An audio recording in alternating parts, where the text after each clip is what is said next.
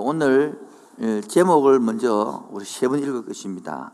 같이 한번 읽어볼까요? 제목요, 다 같이요. 시작. 한 번 더요. 시작.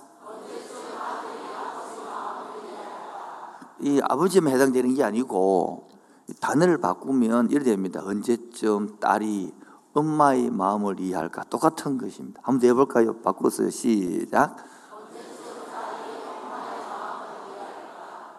그래서 어, 자식을 키우는데 내 자식이 사춘기를 넘어가야 이 말이 이해됩니다. 사춘기가 잘 안 넘어가면 이 마음이 잘 이해 안 되는데 특히 일부는 이해를 엄청 잘 하시더라고요.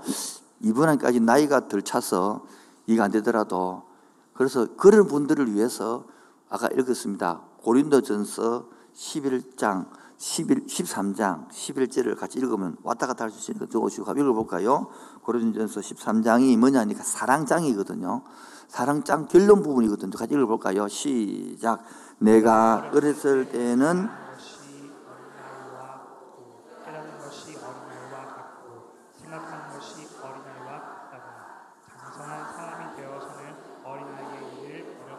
오늘 이 두 개를 지금 딱 갖고 이 들이 설교를 들어야 얘기가 됩니다. 다시 한번 하겠습니다. 내가 어렸을 때는 뭐요? 말하는 것이 은하여 같았고 두 번째요? 깨닫는 것이 은하여 같았고 세 번째요? 그것이 은하여 같았다가 장성한 사람이 되어서는 어린아이를 뭐 했다? 버렸다. 이 두 개가 오늘 제목하고 이 13장 11절 딱 기초를 들고 들어야 헷갈리지 않습니다. 다시 한번 하겠습니다. 오늘 제목이 뭐라고요? 예. 언제쯤 또 아빠만 생각하지 마시고 언제쯤 딸이 엄마의 마음을 이해할까? 똑같은 구절입니다. 그런데 어렸을 때는 뭐한다고요? 말하는 것이 어린아이 같고 깨닫는 것이 어린아이와 같고 생각하는 것이 어린아이와 같았다가 장성한 사람이 되어서는 뭐다고요? 예, 어린아이를 버리고 됐다 이 말이거든요. 자 오늘 이 내용을 가지고 어, 오늘 보린도 어, 전서 내용보다는 누가복음 15장 이야기로 하겠습니다. 누가복음 15장은 이 탕자 비용, 돌타 비용 제가 여섯 번 정도 설교를 했습니다. 오늘 일곱 번째를 하는데 첫 번째는 그 돌아온 탕자 중심으로 설명을 했습니다. 자, 두 번째는 덜탕, 큰아들 중심으로 설교를 했습니다. 세 번째는 두 섞어서 설교했습니다. 오늘은 이 그, 그 얘기됐다 치고 내용 나는 건데요. 잠깐 내용을 이야기하면 이런 것입니다. 여러분, 집에 저좀 봐주세요. 이 나이가 한 60쯤 됐다 치고 몇 살 됐다 치고요. 치고 아들 둘이가 있는데 큰 아들은 말을 다 들고 신앙생활 잘 하는데 둘째가 신앙생활 하다 안 하고 밖에 나가서 술 먹고 지랄 부를 때이 말이에요 지금 말해서 너무 말이 좀 이상하나 그래가지고 여기서 말하는 오늘 봅시다 누가복음 15장 12절에 보면 그 둘째가 아버지가 말하되 아버지여 재산 중에서 내게 돌아올 분깃을 내게 주소서 하는지라 아버지가 그 살림을 각각 나누어 주었더니 되어 있습니다. 여러분 살림이란 단어가 저도 이 공부 의지하면서 다시 봤는데 옛날에 안 보던 게 보이더라고요. 헬라어로 βίος 됐습니다. βίος. βίος 뭐냐면 살림을 나눠주가 아니고 원하는 뜻이는 아버지의 생명을 나눠줘서 그 뜻입니다. 원어가 뜻이요. 어제 준비하면서 깜짝 저도 옛날에 안 보던 게 보이더라고요. 그러니까 옛날에는 재산이 죽으면 아들은 3분의 2 배로 가져가고 장자는 3분을 가져가는데 죽어야 가져가는 거거든요. 그런데 살아있을 때 달라는 거예요. 여러분, 아버지하고 아들하고 싸우면 누가 이기요? 잘 모릅니까? 아버지하고 아들하고 싸우면 누가 이깁니까? 아들이 이깁니다, 아들이. 그리고 아버지가 죽은 거예요. 죽었지만은 이 아들이, 둘째 아들이 그 돈 받아가지고 허랑군 방탕면에 가서 자기 망할 때가 돈 다 쓰고, 우리 말하면 사비 쫄딱 망했다는 거예요. 그리고 돼지 치던 데서 고생고생 하다가 아버지께로 돌아왔다. 그 말 아닙니까? 그 내용이다 아닙니까? 돌아오니까 아버지 기다렸다가 너무너무 좋아가지고 와, 송아지를 잡고 잔치를 벌였다는 거예요. 작은 아들이 돌아오면 제일 싫은 사람 누구냐? 송아지, 송아지 죽으니까. 그래, 옛날 설명했으면 옛날에.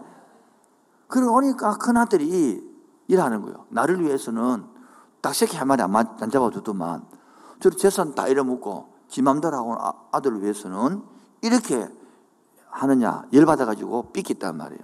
그래서 오늘 31절에 보니까 아버지가 이르되 예 너는 항상 나와 함께 있었으니 누구 것이 내 것이 아버지 것이 다 누구다 내 것이로되 이 동생이 죽었다가 살아났으며 내가 잃었다가 얻었기로 우리가 즐거워하고 기뻐하는 것이 마다 마땅하다 이래 하는 거예요.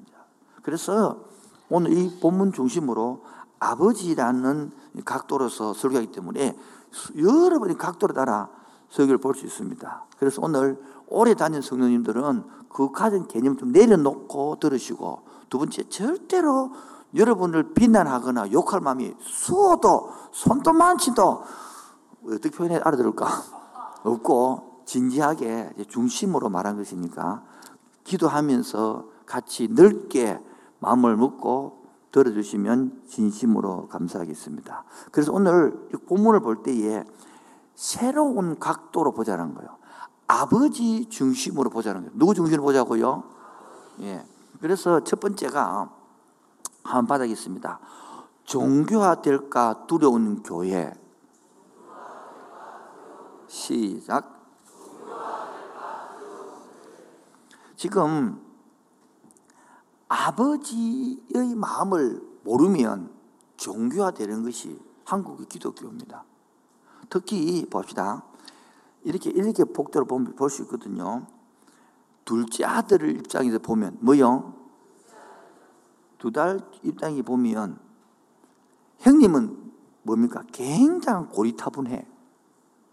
윤리도 지키고 도덕도 지키고 아버지 말에 순종하고 그래 입장이 볼 수 있단 말이에요.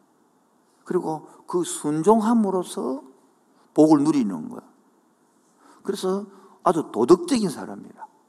그래서 보수라 보수. 형님 입장에서 보면.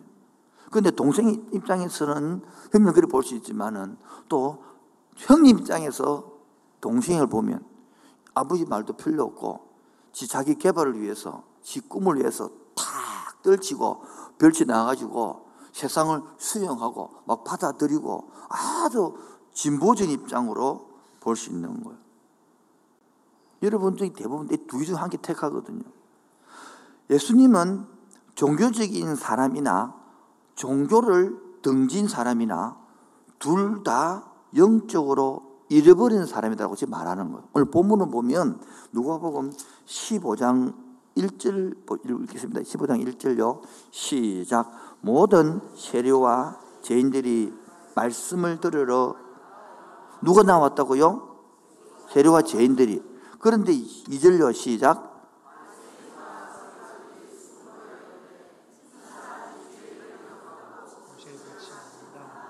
하니까 바리새인과 서기관들이 이렇게 하니까 3절에 예수께서 비유를 들어서 말합니다. 그 비유가 세 가지인데 4절부터 7절까지가 양 이런 비유를 말하고요. 8절부터 10절까지가 드라크마 이런 비유를 말하고 11절부터 32절가 바로 오늘 아들, 두 아들을 잃은 비유를 말합니다. 그러니까 아버지 입장에서는 둘 다 잃었다는 거예요. 새로운 각도를 봐야 되는 거예요. 아버지 입장에서는요, 둘째 아들만 잃은 게 아니에요. 큰 아들도 잃었다는 거예요. 분위기가 왜 이래요? 이 보물이 그렇게 말하고 있는 거 지금. 우리는 늘 탕자 입장만 듣든지 아니면 돌탕 입장만 듣든지 했는데 오늘은 둘 다 문제다는 거예요. 여러분들이 지금 진보든 보수든 그걸 하나 추구한 것 자체가 종교에 빠진 거예요. 아버지 마음을 모르는 거예요. 여러분 보십 지지를 보십시오. 예수 안 믿는 사람이 보면 예수 믿는 사람이 꼭 형님 같은 입장이에요. 고리타분하게 생각이 꽉 막혀가지고 순응함으로써 복받아 누이기를 원하는 거예요. 근데 교회 다니는 입장에 보면 예수 하는 사람들 뭡니까? 전부 다 돌탕이라. 밖에 나가서 술 먹고 허랑군 방탕하고 지 맘대로 사하고 망하고 뭐 그런 입장이죠. 그런데 하나님 아버지 입장에서는 둘 다 잃어버렸다 말하는 거예요. 이렇게 말하면 여러분 형님 모태 신앙자, 저는 모태 신앙이거든요.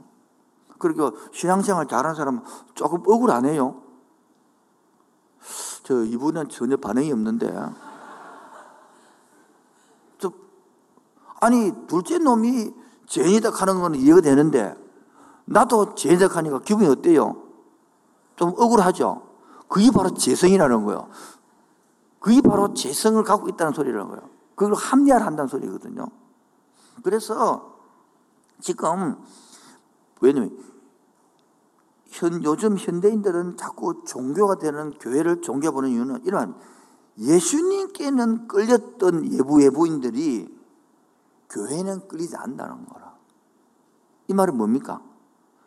오히려 외부인들은요 종교인하고 교회하고 이렇게 보면 하나님 예수 믿는 사람하고 교회 같아야 되는데 하나님은 좋은데 다는 사람 싫다는 거라. 이 뜻이 뭘까요? 너희들은 종교의 본질에서 벗어났다는 거야. 왜 종교의 본질을 벗어났노? 왜 그걸 강요하노? 그래서 나는 예수는 좋은데 교회는 싫다. 이렇게 말하고 있는데 이렇게 말하면 우리는 우리가 뭐 어땠어? 우리가 뭐 문제 있노? 불의의 문제도 못 찾고 있는 거예요.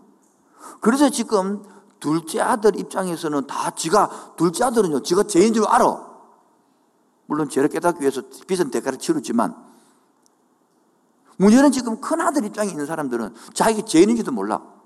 지금 죄인이라고 설명하면 기분 더러워 지금. 그것도 이해가 되는 것이 봐요. 이 모태신앙, 모태도 모태신앙 입장에서 생각해 보면 뭐 아무것도 못하고 괴식인 대로 다 하고 살았잖아요. 아닙니까? 그건 내보고 죄를 하면 씨 이래지. 그래 안 됩니까 여러분? 재미가 없네. 일본은 재밌게 잘했는데.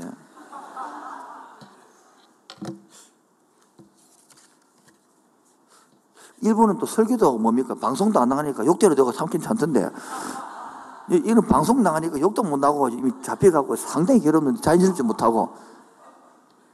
그래 유튜브를 안 하면 좋겠다 생각을 했거든요. 근데 어제 금요일 저녁에 선교 보고 대회를 하고 제가 뭐 못 봤기 때문에 차 타고 오면서 그걸 보는데 세상에 두 시간인가 지났는데 590회가 들어가 있더라고요. 그만큼 많이 본다기 때문에 유튜브 끊을 수도 없는 기라.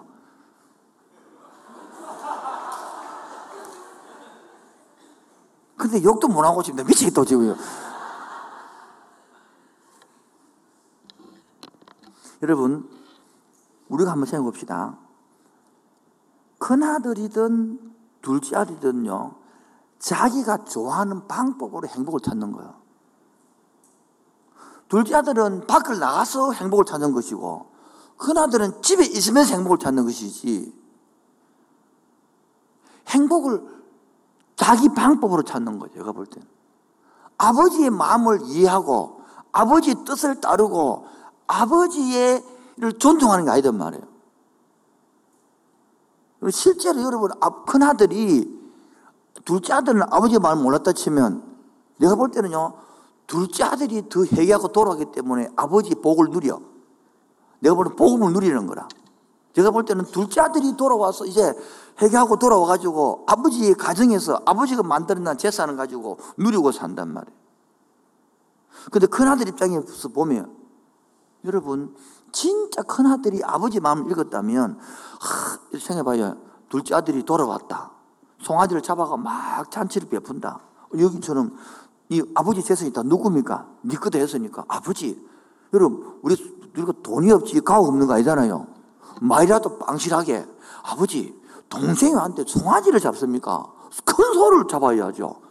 한 마리만 잡습니까? 한 열 마리 잡아갖고 동네 잔치를 해야죠. 이래 했으면 이미 송아지 한 마리 잡아버리고 끝났는데 아버지 기분이 어떨까요? 잘 이해가 안 됩니까, 여러분?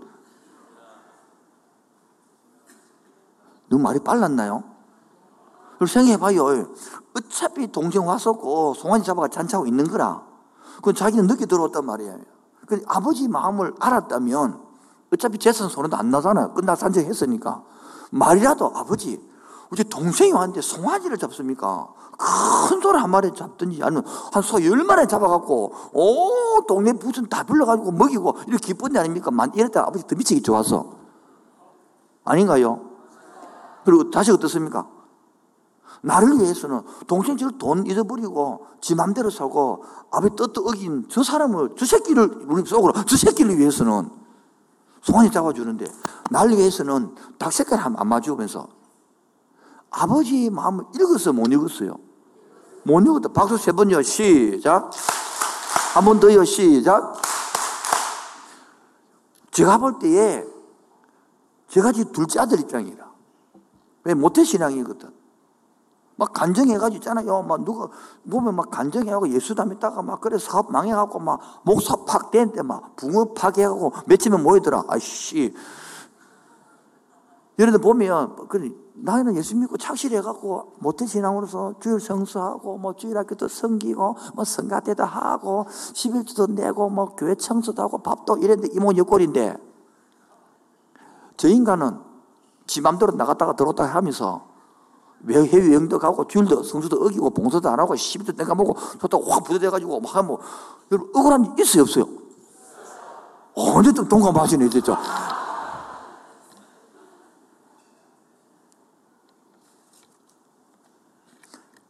여러분 지금 아들이 재산을 달라 하고 받아갔죠 아버지의 생명을 달라도 그 말이란 말이에요 목숨 값이죠 목숨 값 그리고 둘째 아들 입장에 보면 뭐였습니까? 아버지의 이름까지 명예까지 해를 끼쳤어요? 안 끼쳤어요? 소문나잖아요. 생각해봐요. 예를 들어서 누구 아들 개판됐다. 완전 밖에 나가서 엉망 됐다. 아이고 한 잔 먹고 돌아다니서 왔더라. 비틀비틀하다. 소문 안 날까 여러분? 그러면 아버지 욕, 아버지 욕 들어가 안 들을까요? 참, 내 자식을, 아버지는 참 좋은 자식이 와들었노. 이런 사람처럼 소문이 쫙 다 나기 때문에 명예 훼손된단 말이에요. 그렇게 이름을 개판으로 들 만들어 놓고 둘째 아들이 돌아왔으니까 아버지 이름까지 해주고 가문의 얼굴에 먹칠까지 했단 말이에요. 근데 봅시다. 그렇게 해서 비싼 대가 본인도 뭡니까? 돼지 치는 집, 돼지, 이스라엘 민족 제일 싫어하는 게 돼지거든요. 그리고 돼지를 치면서, 그래 가지고 똥을 속에서 고생해서 그런 비싼 대가를 치르고 하나님의 은혜를 아는 거예요. 지금도 많은 사람들이 이 대가를 치르고 은혜를, 은혜를 모르, 몰라. 그래서 복음을 모르는 거예요. 여러분이 지금 제가 행복은 큰아들은 순종한 아버지 안에서 행복을 찾으려고 그랬고 둘째 아들은 자기 힘으로 찾으려고 그러는 거기나 안에 때가 똑같단 말이에요. 지금도 내가 네 번째로 묻는 것이 나는 지금 어디서 행복을 찾으려는 거예요. 지금도 우리 교회 와가지고 이 안에서 주님으로 행복을 안 찾고요. 돈을 가지고 도 재산을 많이 벌어서 직장에서 행복을 사람이 있단 말이에요. 아니 공부를 많이 해가지고 성공을 해가지고 찾는 똑같은 거예요 지금. 그를 제가 말한 거예요. 종교화될까 두렵다는 거예요. 한국 교회는 세상들은 볼 때는 종교화됐다는 거예요. 그래서 하는 말이 예수는 좋은데 교회는 싫다는 거라. 예수는 좋은데 예수 믿는 사람 싫다는 거라. 예수는 성경책은 좋은데 그 예수주의도 싫다는 거예요. 근데 우리 보고 회개하라 합니다. 근데 우리 종교인들은 회개할 게 뭐 있노? 그러고 방탕면은 동신 이가 회개해야지. 이런 개념이란 말이에요, 지금. 근데 오늘 아버지 입장에서 보자고요. 누구 입장에서 보자고요? 자, 그래서 큰 두 번째로 말하고 싶어요. 뭐라고요? 어떻게? 둘째 입장에서 한번 말해보 둘째 입장에서. 둘째 입장에서 말해보면 여러분, 큰 형님은 너무 답답한 사람이라. 큰 형님 입장에서는 융통성도 없어. 아버지한테 한번 반항하고 밖으로 뛰어날 용기도 없는 인간이라. 자기는 뭡니까? 아버지께는 불어, 불어, 마음을 아프겠지만은 나는 내 뜻을 한번 찾아서 내 기대로, 내 방법대로 내들 한번 나가서 뛰쳐보고 그래 여기 있는 형님 이런 말수 있거든요. 아닌가요? 아닌가 봐요. 그 형님은 아버지의 덕 보고 살았잖아. 아버지 덕 보고 아버지 보호 안에서 살았잖아요. 즉 형님은 아버지의 재산 안에서 품 안에서 거기서 복을 눈으로 살라는 거 아닙니까? 나는 밖에 나가서 살아보고 난 그걸 깨달았다. 형님 깨달았다 못했잖아 형님은. 형님은요 수용성도 없잖아. 융통성도 없잖아. 꽉 맥혀가지고. 여러분 동생 입장에서 보면 누구 입장에서 보면요 형님은 스스로 율법을 정해. 형님은 스스로 자기 중심으로 가지고 충성을 다해. 그리고 자기 전통과 편견과 위계 질서 속에서 그 속에서 아무것도 못하고 거기에 순응하면서 행복을 찾아가는 형님. 아이고 나는 들어봐서 그래 못해 답답해서 내 성질이 그래 못돼. 나는 그게 개척한다고 내 스타일이거든 이렇게. 이래 말하는 거예요 이렇게. 여러분 동생은요 자기 중심이 아닙니까 그러면 동생도 자기 중심적인 거예요. 자 그럼 큰아들 입장에서 큰아들 입장에서는 니 잘했다 그래. 아버지 돈 받아가지고 그 돈 다 이다 먹고 가정에 온 가문도 먹기를 하고 니도 고생 바가지를 하고 니 지금 안 돌아서면 지금 어디 살 건데 받아주니까 큰 소리 치고 지랄이네. 받아주지 말걸. 아버지 벌써 괜히 송아지 잡아가 주지를 한다며 송아지 잡아가지고. 그때 쫓아내야지 만약에 집에 들더라도 그래 들이면 안 되죠. 이리 와봐라 이리 와봐라. 돈다 어쩌노? 보자 보자. 그래 속이 시원하네 새끼야. 그래 잘 팔아먹었다 그래. 이제 미안해서 어찌 왔노? 엎드려 버치 새끼야. 이리 좀 하가지고. 좀 몇 대 때리고. 아닙니까 아버지 됐습니다만 이리 좀 하고 쇼를 하고 들어왔으면 우리, 우리 좀 괜찮다 우리 좀 아닌가요? 내가, 내가 묵상을 잘 못했나? 아니, 그 말 한마디 못하고, 나는 아버지 밑에서 그렇게 순종하고, 낮이나 밤이나 일하고 고생하고, 아버지 눈치 받아가면서, 잔소리 들어가면서, 그래 살았는데, 동생은 지 맘대로 하다가 온 사람을 그렇게 융숭하게, 송아지, 송, 그 송아지 송을 왜 잡았냐면, 송아지가 부드럽거든요. 거기가 안 질기거든요. 큰 소는요, 질기거든요. 맛있거든요. 그래, 그 잡아주고 말이야. 이래 할 말에 다 입장이 다른 거예요. 오늘 여러분, 행복을 내 스스로 찾아가거나, 아버지를 이용해서 찾거나, 똑같이 자기를 가는 거예요. 자기 중심성이란 말이에요. 여기 보면, 하나님, 아버지 둘 다 모른다는 뜻이거든. 지금 바리새인들에게 서기관들 하는 말은 양 100마리 중에 한 마리 잊어먹어도 찾아가는 것처럼 이런 드라크마도 인간을 찾는 것처럼 실제로는 형님이 네가 깨달아서 동생을 찾아가야 된다 이 말이라. 근데 왜 안 찾아간다 이 말이야. 봅시다. 만약에 아버지 마음 알아서 큰 형님이 돈을 광고를 내고 안 그렇습니까? 그래 그래가지고 신문에 내가지고 KBS, MBC 내가지고 돈 많잖아요. 지돈 아닌데 뭐 원래 지도입니까? 아버지 돈입니까? 몰라요? 아버지 돈이니까. 그래 해가지고, 강제해가지고, 그래 아들 또 찾아가지고, 아버지 데려왔다. 아버지 얼마나 기쁠까? 아버지 얼마나 즐거울까? 아닌가요? 근데 이 마음 있냐고요? 우리 아버지 삐끼는데, 우리 신앙생활 잡아주십시오. 아버지가 삐끼고, 내가 기도를, 새벽 기도를 이렇게 열심히 했는데, 내가 성가대를 몇십 년 했는데, 내가 주일날 교사를 몇년 했는데, 주님 이렇습니까? 큰아들이지 뭐. 절대 뺏기지 마세요. 절대 머리 하는 거 아니에요, 지금. 내 그러면 손도마지도 없어, 지금.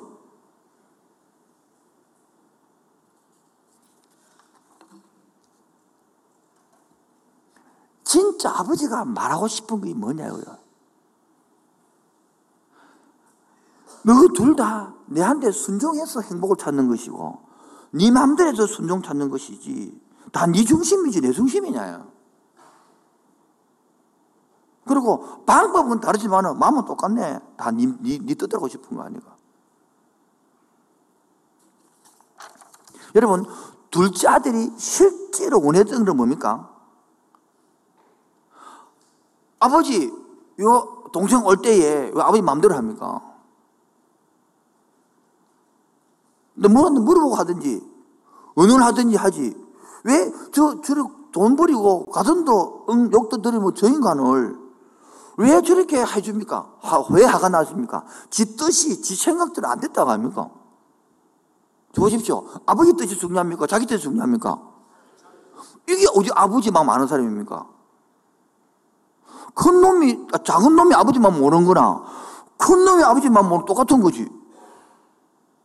우리는 그럽니다. 아버지 밑에 있었잖아요. 아버지 순정했잖아요. 아버지 뜻대로 살았잖아요. 아버지 입장에서는. 그래, 살면 뭐하노? 오래 다니면 뭐하노? 내 마음 모르는데. 이렇게 설교하니까 기존교인이 안 오겠죠, 이렇게. 욕들음으로 왜 오겠어, 욕들음으로. 박수 세 번요, 시작. 지금 무슨 말인지 들리게 됩니다. 제목, 제목요, 제목 시작. 다시 시작. 어릴 때 말하는 것이 연락 없고, 깨닫는 것도 애기가 같고, 생각하는 것도 이게 바뀌게 돼서 장사상 돼야 된단 말이에요.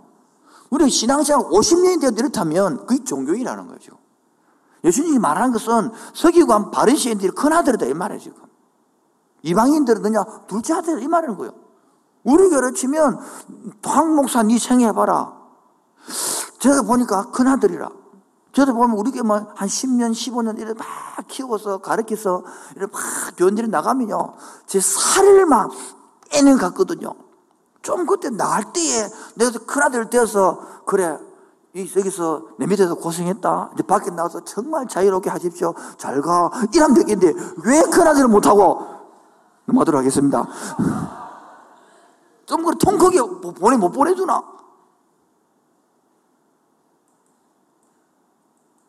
봐요.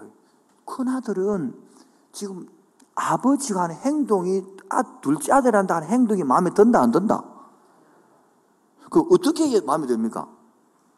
둘째 아들을 괴롭히고, 둘째 아들을 용서를 안 하고, 둘째 아들을 갈아주면 마음에 들겠죠?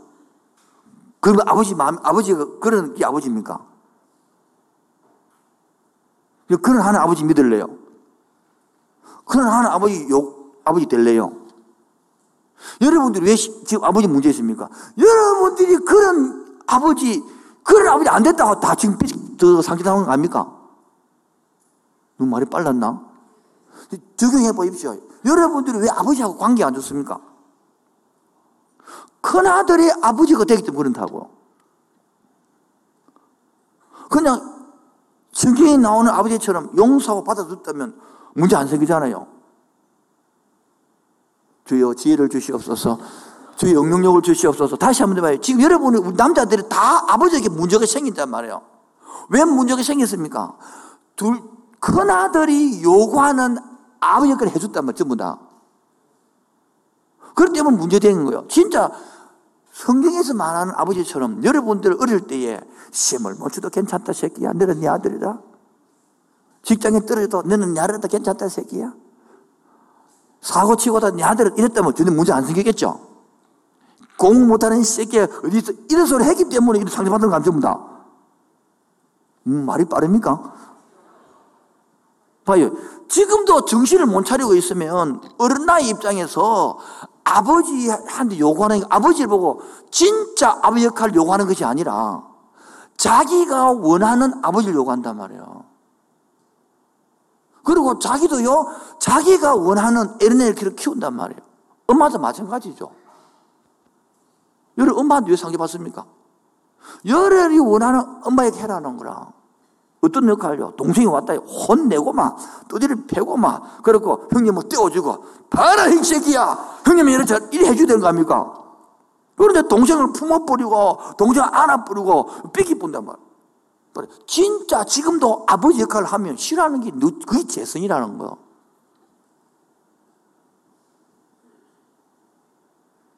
지금도 새 가족이 들어오고 품고 안고 하면 기도 선정하는 말이 목사님은 요즘 많이 바뀌다면서 우리는 사랑 안 한다고 새 가족만 영원이고 우리는 영원 아 이거 참 들어봤어 진짜.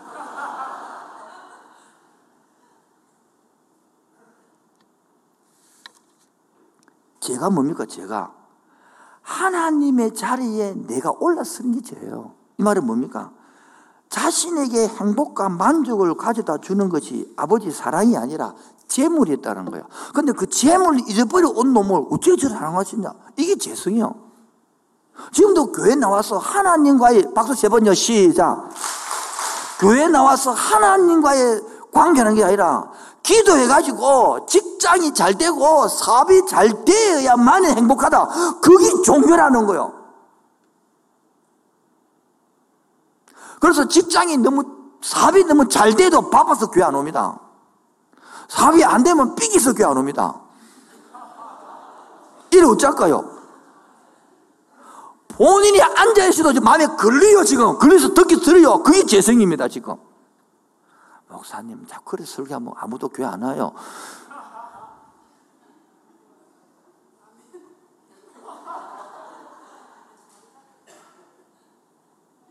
말하지 말라고요. 여러분, 나도 나의 순종을 통하여 하나님을 통제하러 들고 있지 않습니까? 내가 이 정도 순종하고 이랬으면 주님 요 정도 해줘야죠. 오는 게 가는 게 있어야 될 거 아니에요. 이게 종교라는 거예요. 애가 엄마를 조종하는 거예요. 애가 아빠를 조종하는 거 지금. 이거를 여러분, 이게 어리, 이게 어린이라는 거예요. 어린아이 짓이라는 거예요. 말하는 것이 뭐고요?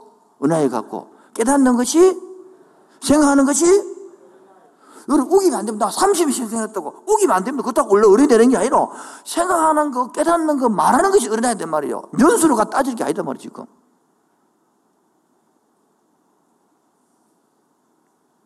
문제는요, 둘 다 틀렸다는 거예요. 그런데 문제는 둘 다 틀리도 하나님은 둘 다 사랑하고 있다는 거야. 그게 하나님 아버지의 마음이라는 거지, 지금. 그래서 문제는 둘째 큰 형은 아버지가 사랑해도 받아들이지를 못해요. 못 믿습니다. 사랑한다 그래요. 지금 우리 교회 성도들에게 아무리 날 사랑하심 당신은 소중한 사람 해도 안 받아들여진대. 안 믿긴대. 웃자고 그러면.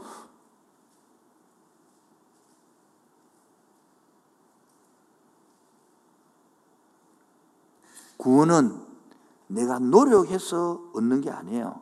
내 힘으로 구원 얻는 게 아니에요. 내가 옳은 방법으로 산다고 얻는 게 아니에요. 이미 주님께서는 우리를 사랑해서 살찐 송아지를 잡아서 보라는 것처럼 예수님을 십자가에서 다 죽이고 대가를 치러놨기 때문에 내 아들아 이제 네 돌아오면 된다. 할렐루야. 여러분 어느 부, 자식이 부모한테 와서 죄송합니다 잘못했습니다. 비는데 용서 안 할 부모가 어디 있어요? 그럼 손 들어보지도 않는 거. 용서 안 돌아서 그렇지. 또 용서를 그 돌아올 때 조건을 건다 이가 내가 이래 걸면 용서해 줄 거지 안 해 줄 거지. 돌아오봐라 씨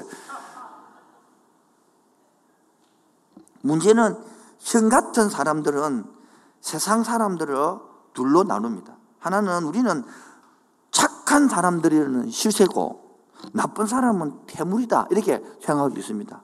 반대로 동생은 넓은 마음, 간용, 수용성 이런 것을 실세고 옹졸하고 고집불통은 문제다 그래 볼 수 있습니다. 예수님 어떻게 보느냐? 오히려 겸손한 사람이 실세이고 교만한 사람이 문제다 이렇게 보는 게 지금요.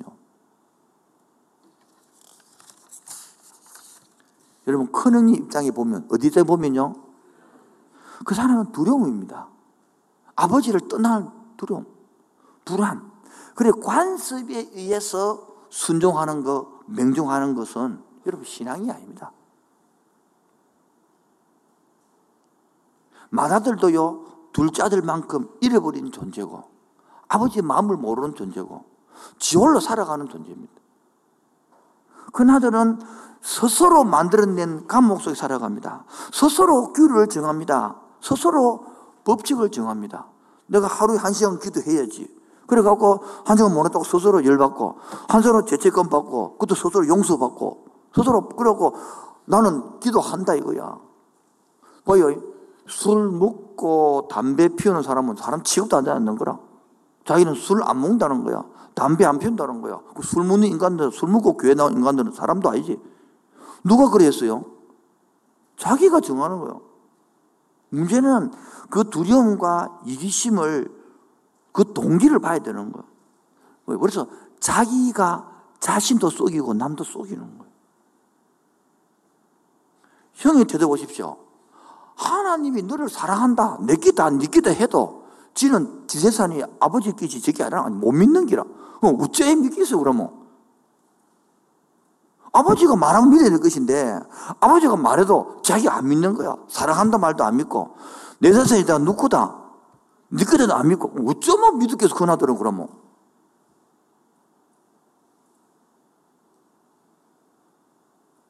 그래서 큰 아들은요, 이 기도, 기도할 때에 자기가 열심히 기도를 합니다. 그런데 뭐가 응답이 없다. 그러면 내가 잘못 살아서 그러는가? 자기를 탓하는 거예요. 그래서 남들이 인정해 주기로 해야 되거든요. 왜? 자기가 스스로 인정을 왜? 하나님 말을 못 받아들이기 때문에 사람의 말을 인정받아라는 거꾸로. 그리고 자신이 죄를 알고 죄 지은 죄는요, 너무너무 오랫동안 양심에 괴롭혀 당하는 거라. 이러면 안 되는데, 이러면 안 되는데. 여러분, 뭐 종교의 모든 기도도요, 전부 하나님을 주세요. 뭐, 기, 뭐 달라는 기도지. 진짜 작은 아들이 돌아와서 아버지 감사합니다.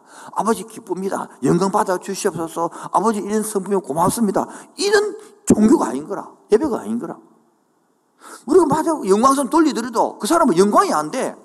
얼굴에 내 모든 근심 나 홀로 지고 견디다 못해 맨날 거기서 살아가고 있다니까 맨날 돈 부족하고 남편 바꿔달라 기도하고 자식 바꿔달라 기도하고 지는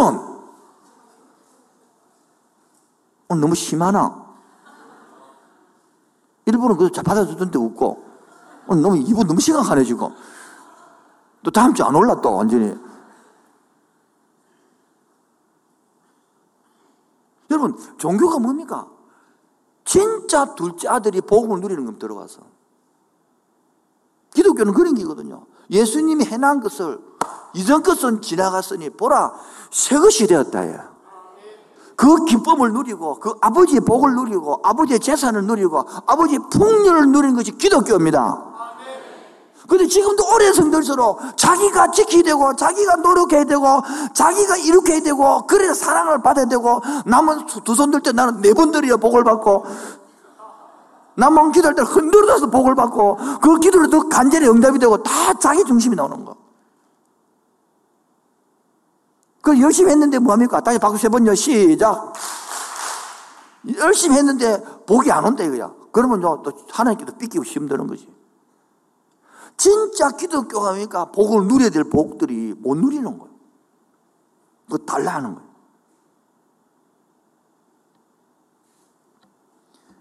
형 분류의 사람은 동생 보고 늘 분노합니다.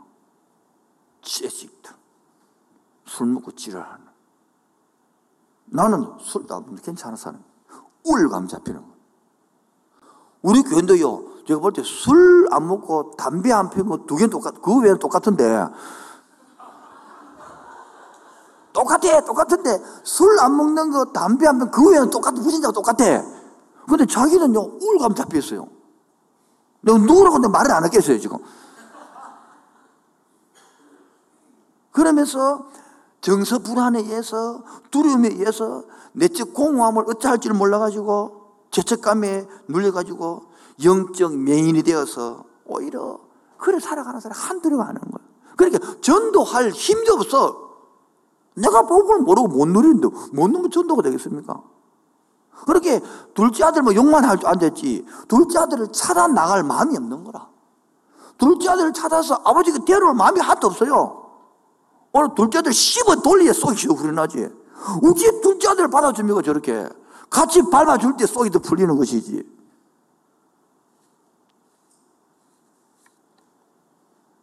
여러분, 동생 입장에 보면, 뭐 보면요?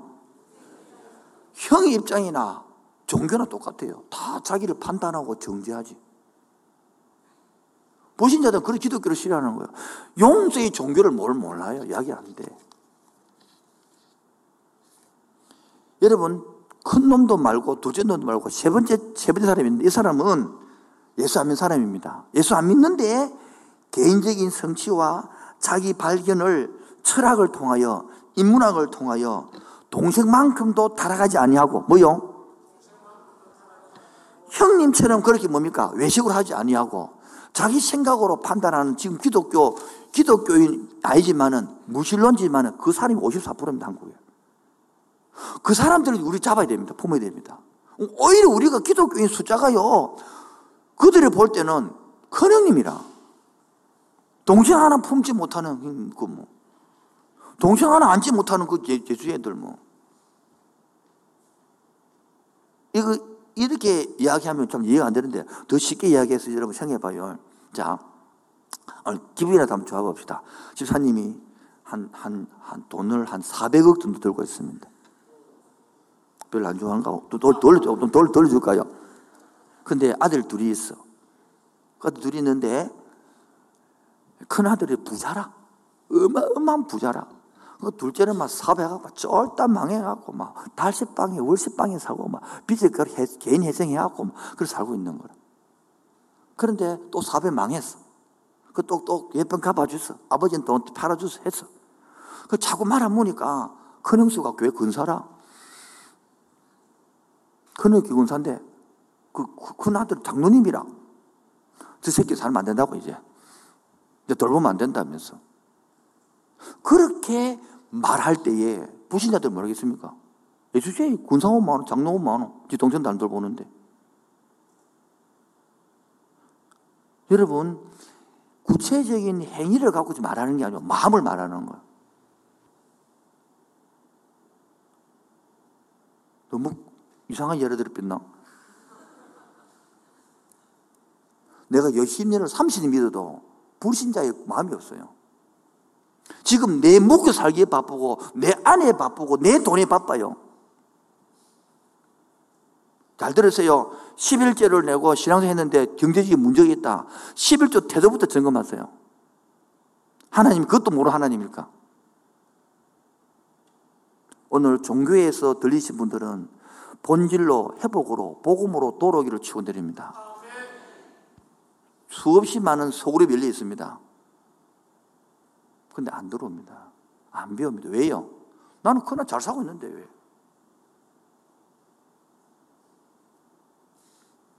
진짜 형이라면 뭐요?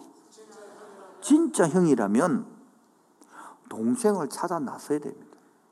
찾아 나서는데 돈을 써야 됩니다. 찾아 나서는데 아버지 돈을 허비해야 됩니다. 그리고 아버지께 경과 보고해야 됩니다.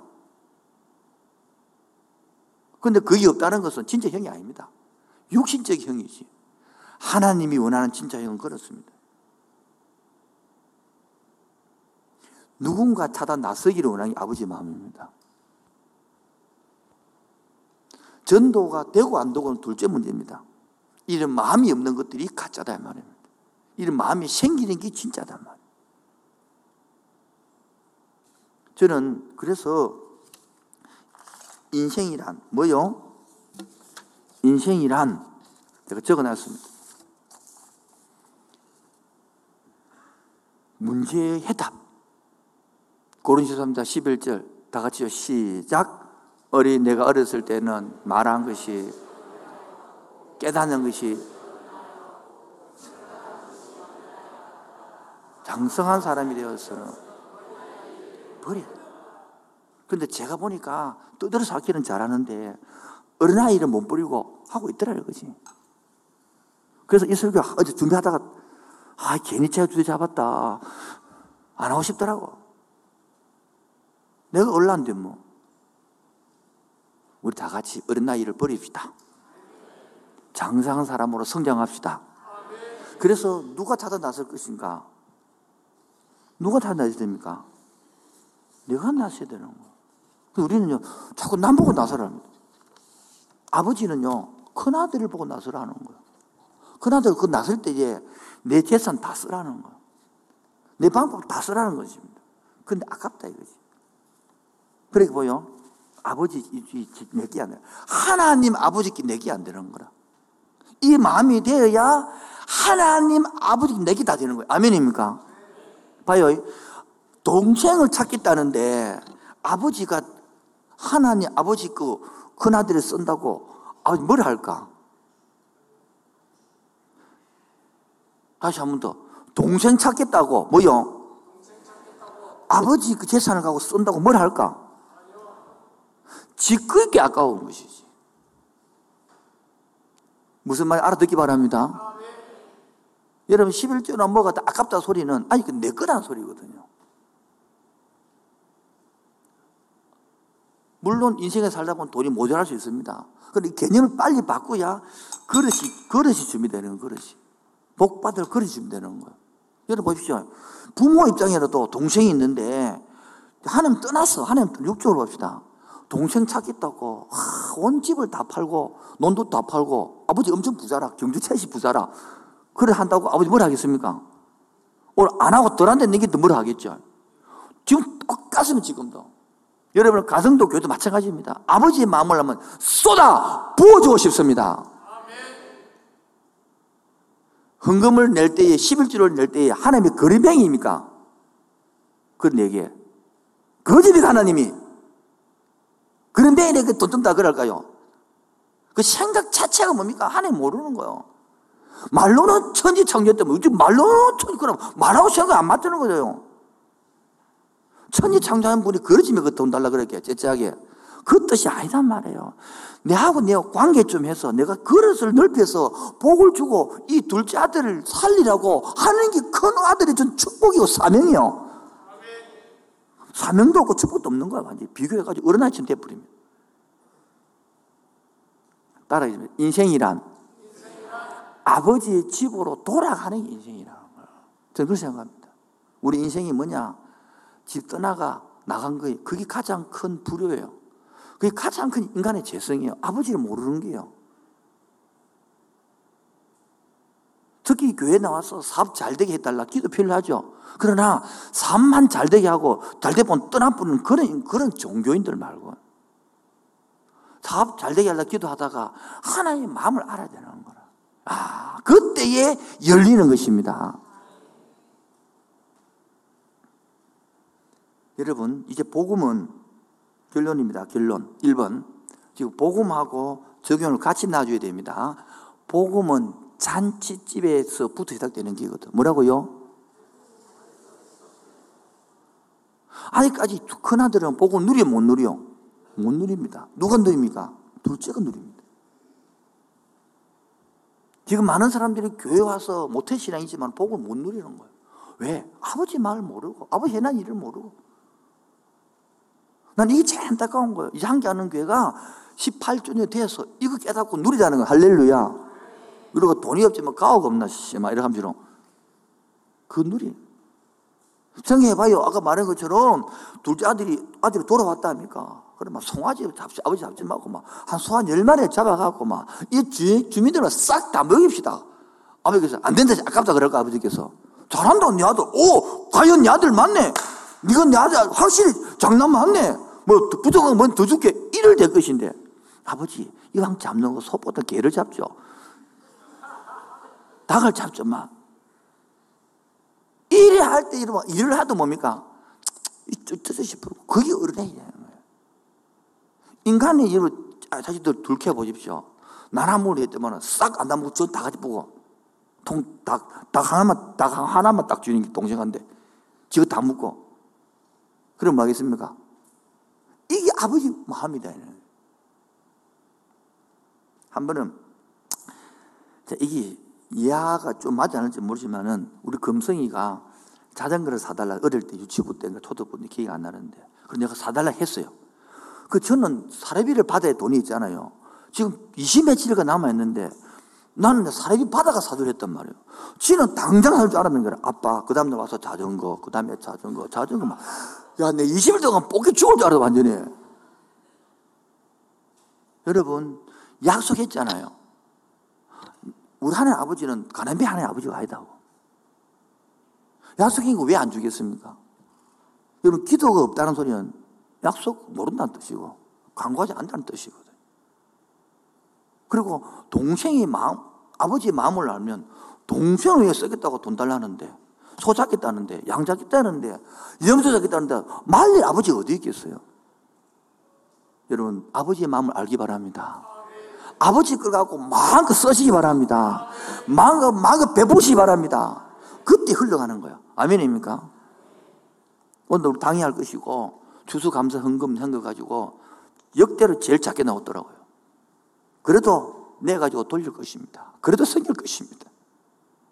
지금도 개척교회 목사님들이 하, 의도 카톡이 온 거야. 목사님 도와줄 수 없습니다.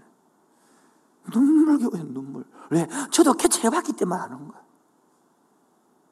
어렵게 했는데, 개척 15년 했는데, 사모님의 병대로 누워봤습니다. 너무 고생한다. 조절하고 왔는데 회복할, 회복해야 되는데, 회복할 힘도 없는 거야. 자기도 지쳐 있는 거야. 이런 것들 해서 막 끝없이 날아옵니다. 여러분, 우리가 큰 교회 되는 게 목적입니까? 부자 되는 게 목적입니까?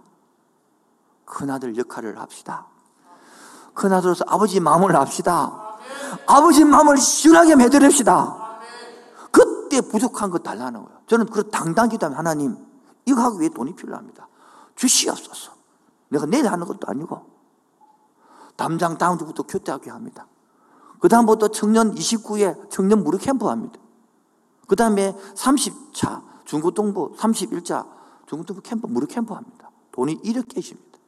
돈 없습니다. 하나님 또 올해도 돈이 1억 필요합니다. 또 기도 하나님. 하나님 1억이 필요합니다.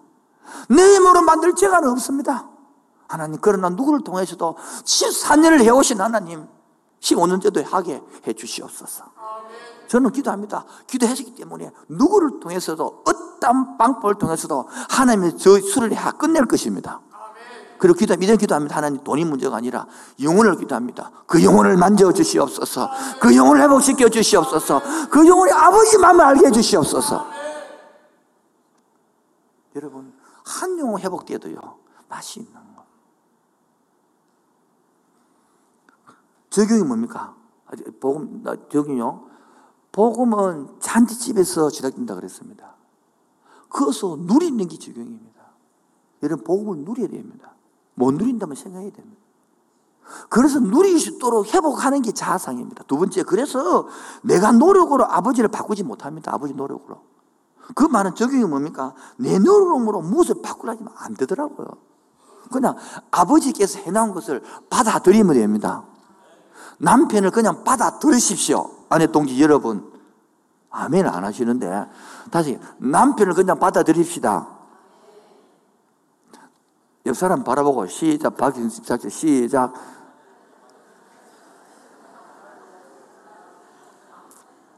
남편들 따라하세요. 아내를 그냥 받아들입시다. 시작. 하나님 우리를 그냥 받아줬습니다. 이 고치면 아들 내 줄게. 일 안 했어요. 이거 고치면 아들 줄게 안 했는데 그냥 아들로 받아주었습니다. 그냥 딸로 받아주었습니다. 아멘 안 하시는데 이래 한번 목사 시켜 줄게 안 했습니다. 그냥 하나님 목사로 받아주었습니다. 세 번째, 내가 돌이게 됩니다. 복음으로. 하나님 보고 자꾸 조정하면 안 됩니다. 아버지 그러면, 그러시면 안 됩니다. 그러면 여기서 그러면 안 됩니다. 이게 아니고. 여기서 그러면 안 됩니다. 뜻이 아니고요. 그래서 적용은 뭐냐니까 내가 지금 무엇을 돌이게 되냐. 내가 마음을, 어떤 마음을 돌이게 되느냐. 이게 시작되는 거. 적용을 잘 해야 됩니다. 이게 결론과 적용을 같이 가야 되거든요. 따라서 난 누리고 있는가? 뭐를요? 복음을. 복음을 누리면 비록 지금 경제적으로 모자라고 육신적으로 피곤하고 체력적으로 딸려다 할지라도 복음을 누릴 때에 바뀌어지는 겁니다. 그리고 내 노력으로 아내가 좀 바뀌던가요? 내가 바뀌는 게 훨씬 빨라요, 여러분. 따라서 내가 바뀌는 게 빠르다. 시작. 여러분 자식이 바뀌던가요? 그래요. 내가 바뀌는 게, 내가 참는 게 빠르지. 아닌가요? 한, 덜 살아봤습니까? 비싼 대가를 치고 깨달을래요? 세 번째, 지금 내가 돌이키, 뭐냐? 어떤 마음을 돌이키게 됩니까? 어떤 생각을 돌이키게 됩니까? 아버지 마음을 알면, 뭐요? 돌이키기 보이는 거예요. 오늘 이 설교를 그냥 듣지 마시고 다시 반복해 들으시고 또 셀도 나눔해 주시고 그래서 아버지 마음이 와닿기를 주 이름으로 축원드립니다. 마지막 결론입니다. 우리가 지금 아버지는 값없이 용서를 보여준다는 것을 들었습니다. 그리고 그 용서에는 큰 희생의 대가를 예수님 치렀다는 것을 껴주셨습니다. 동생의 지규가 값없이 회복된 것은 형이 엄청난 희생의 덕분이었습니다. 형이요? 여러분, 그 이해주기 때문입니다. 만약에 아까처럼 했다면 아버지 못 받아주는 것입니다. 아버지가 둘째 아들을 그냥 용서할 수 없었습니다. 왜요? 예수 십자가를 대가를 치러야 하기 때문입니다. 누군가 대가를 치러야 합니다. 형의 희생이 아니고는 아버지를, 아버지도 그를 도로 봐할 수 없습니다. 다른 길은 없습니다. 바로 누군가는 나서야 되고, 누군가는 받아들여야 되고, 용서해야 있는 것입니다. 다행히 우리는 이, 이 경우와 다르게 이 비유 속에서 예수님은 진정한 형을 지금 말하고 있습니다. 진정한 어른을 말하고 있습니다. 오늘 우리에게 말합니다. 네가 진정한 형이 되어서 찾으러가지 않을래. 네가 진정 형이 되려 저들을 품지 않을래. 네가 진정 형이 되어 내 마음을 가지고 성장성한 아이로 성장으로 자라가지 않을래 합니다. 형으로든 동생으로든 우리는 다 아버지께 반항한 사람들입니다. 소유와 배척과 거부를 당해야 마땅한 우리들입니다. 그러나 비유의 요지는 뭡니까? 용서는 언제나 대가를 치르고 그리고 누군가 용서를 받았다면 다시 그 용서를 받아서 동생에게 이 역할을 흘러보내고 찾아 나서는 것이 원리란 것입니다. 여러분, 거기에는 바로 존엄이 있습니다. 사랑이 있습니다. 이게 아버지의 마음입니다. 오늘도 이 시대에 아버지 같은 아버지를 찾는 거예요. 지금 여러분 지금 다 자산 가보면 전부 다 아버지의 엄마한테 다 눌려 있습니다. 근데 그 문제를 못 찾아요, 문제를. 그 문제가 뭡니까? 진짜 아버지가 없었고, 진짜 엄마가 없었단 말이에요. 어떤 아버지? 형이 요구하는 아버지는 있었어요. 조건적으로. 이렇게. 그게 아니라 무조건적인 수용성과 무조건적인 사랑을 해줬던 엄마 아빠 있다면 이렇게 저도 상처를 안 받았죠. 바로 오늘 무조건적인 아버지를 소개했습니다. 무조건적인 찬 아버지를 소개했습니다. 이 아버지를 만나십시오. 이 아버지께 여러분 관계 하시고 아버지를 만나시고 아버지를 누리시기를 바랍니다. 지금도 남편을 아버지로 삼지 마세요. 아내를 엄마로 삼지 마세요. 거기에는 꿀, 꿀단물이 잠깐밖에 없습니다. 실망합니다. 여러분, 아무리 잘해도 인간입니다. 진짜 아버지 앞에 품에 안겨야 만족이 있습니다. 진짜 아버지 품에 안기면요, 아기가 차근차근 잠이 듭니다. 그처럼 오늘도 이 영적 안식을 누려가기를 주님 이름으로 축원드립니다. 찬양합시다. 예수를 만난 자 새로이 눈 뜨고 예수를 아는 자 그 말씀을 들으리. 예수를 만난 자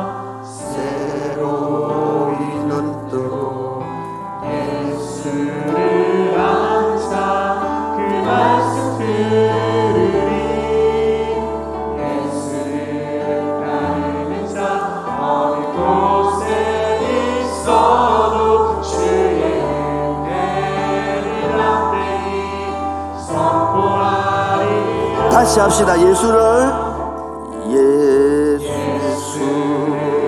만자 새로이 눈 뜨고 예수를 아는 자 그 말씀 들으리 예수를 아는 자 어느 곳에 있어도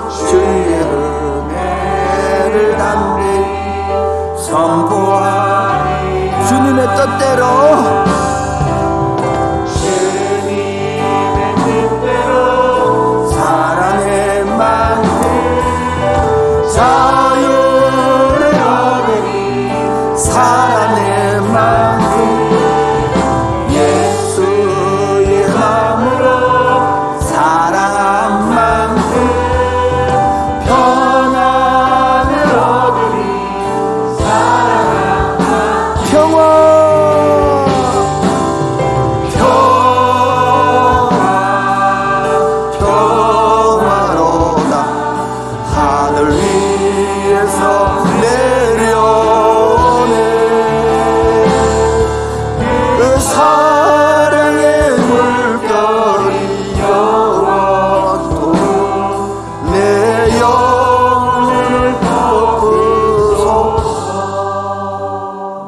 여러분 예수를 만나면 세상살이 모르는 그 하늘의 평안을 맛보는 거예요. 아버지 품에 안기면 엄마 품에 안기면 애기는요 그 하늘의 평안을 맛보는 것입니다. 평화 평화로 어디에서요? 하늘 위에서 내려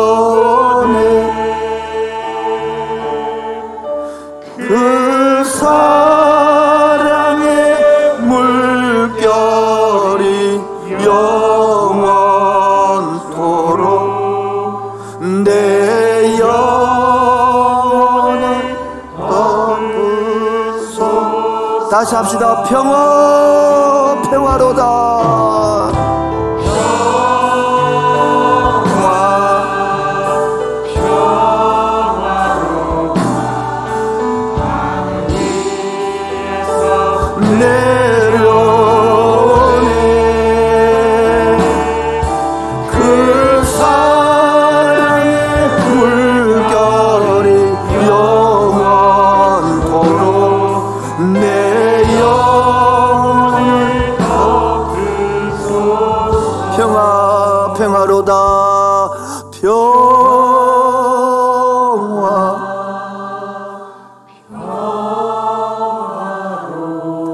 남들이 알지 못하는 아버지 품에 안긴 내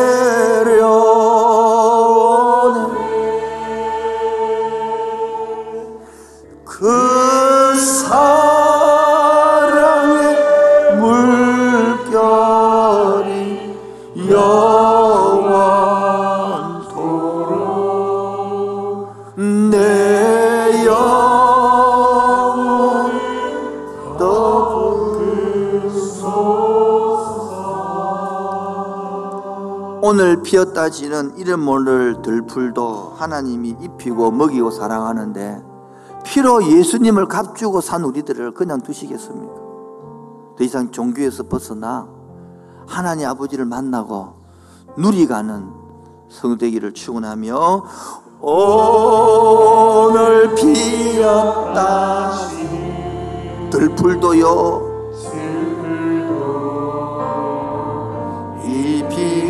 하나님 신의 같은 정금과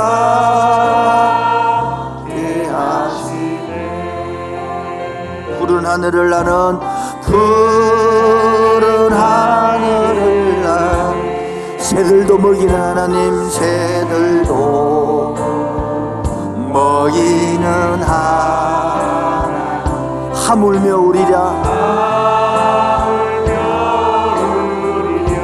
염려 필요 없네.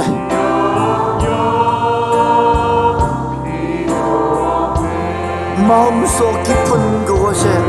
마음속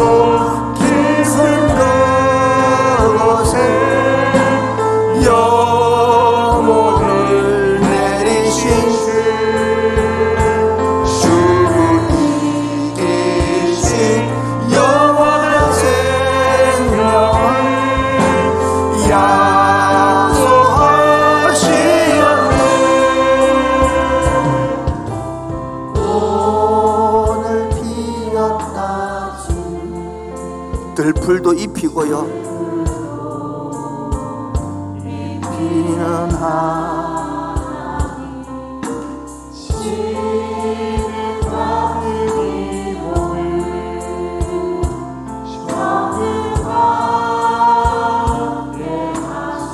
우리 마음속 깊은 그곳에 우리 마음속 깊은 그곳에 영혼을 내리신 주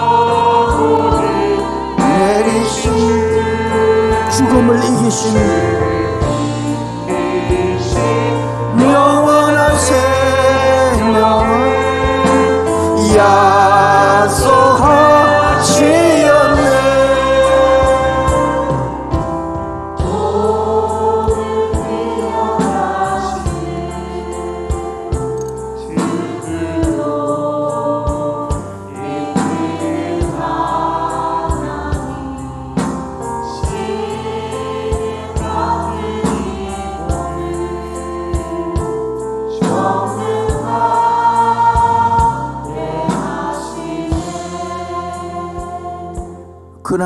장이 되어 보면 정말 아버지 마음을 바라야 될 것 같아요.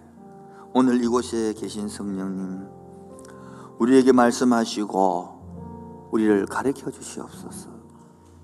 다친 우리 마음을 열어 주시고 주의 빛으로 우리를 인도하여 주옵소서. 오늘 이곳에 계신 성령님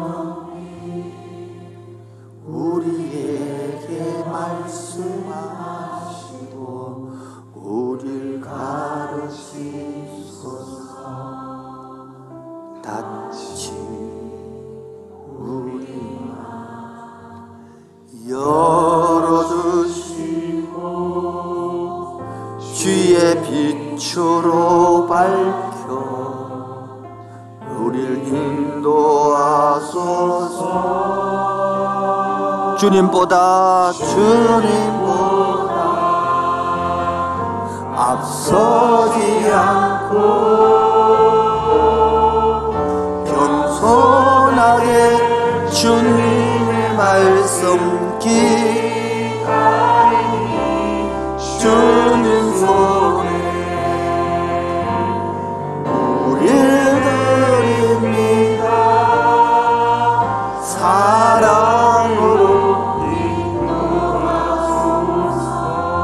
주님보다 주님보다 앞서지 않고 겸손하게 주님의 말씀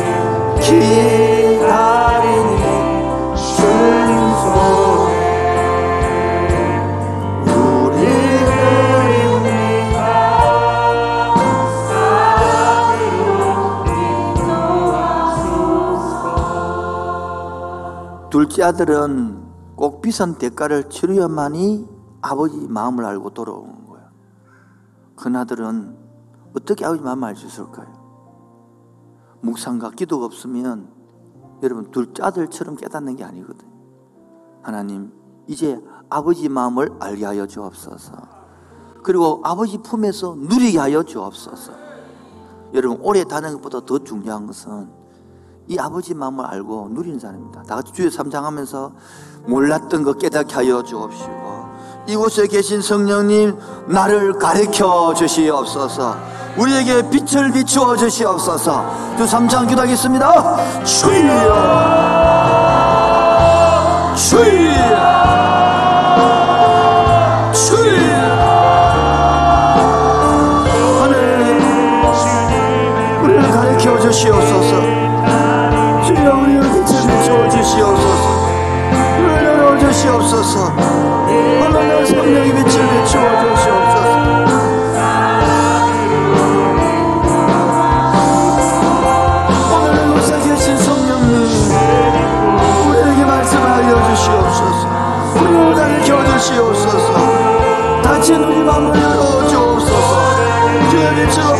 주시옵소서. 주여 우리를 인도하여 주시옵소서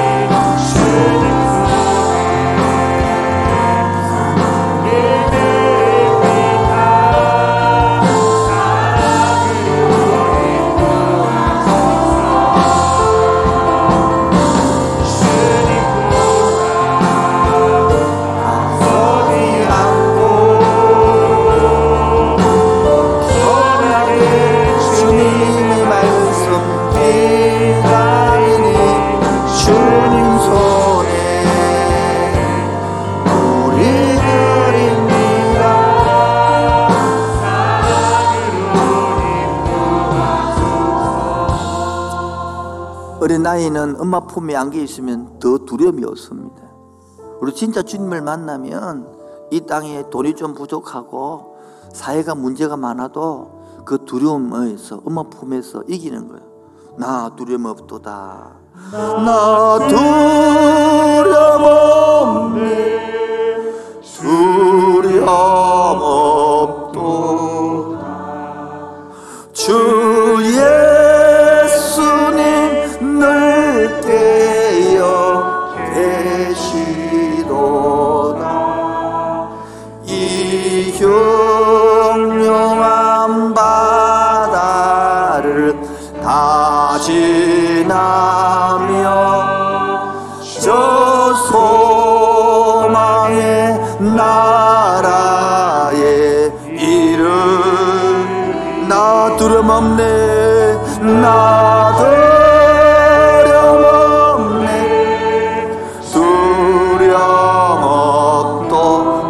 예수님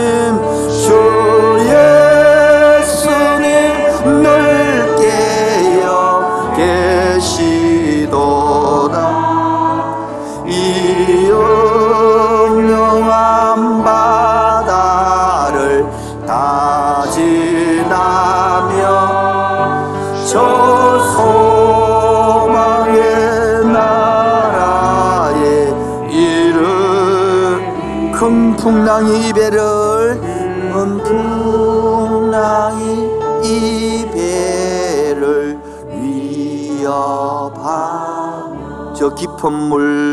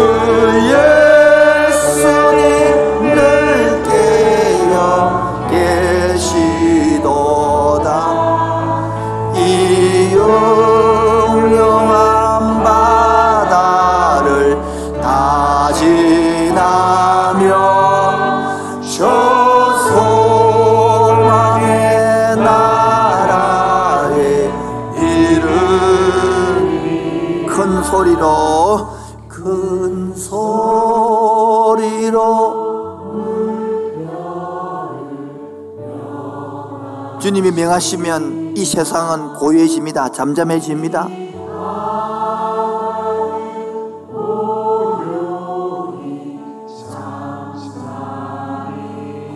저 동력이 환하게 환하게 밝아올 나주 함께 이 바다 이 세상을 건너가고 살 것이 있습니다 건너가 다 같이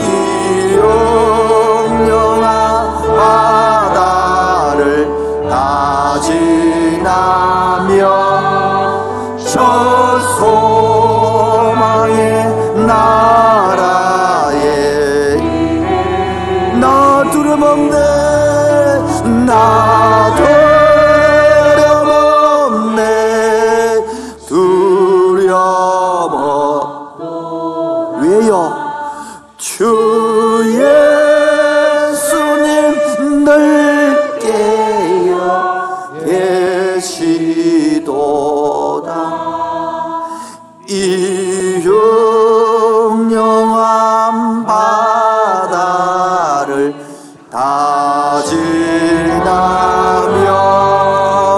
저 소망의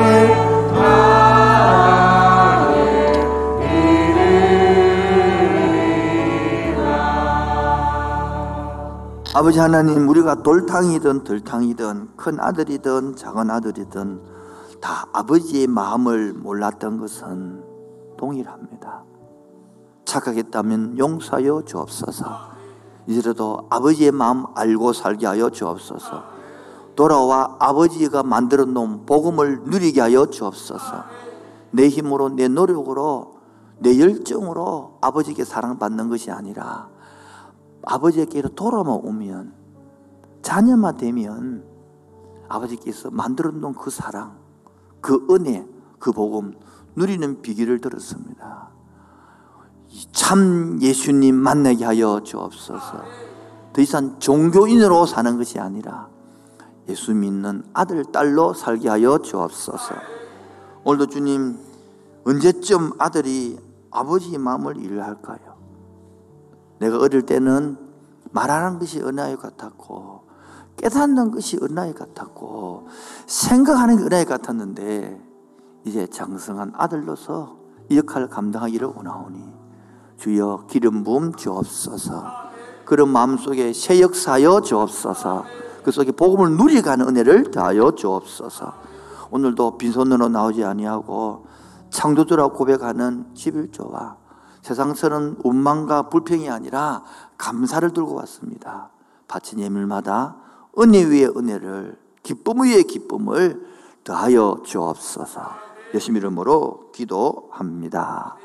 지금은 주 예수 그리스도 은혜와 하늘 아버지의 놀라우신 사랑과 성령으로 교통하심과 충만하심이 언제쯤 아들이 철들기를 기다리고 있는 그 마음을 아는 자 위에 지금부터 영원토록 항상 함께 있을지어다.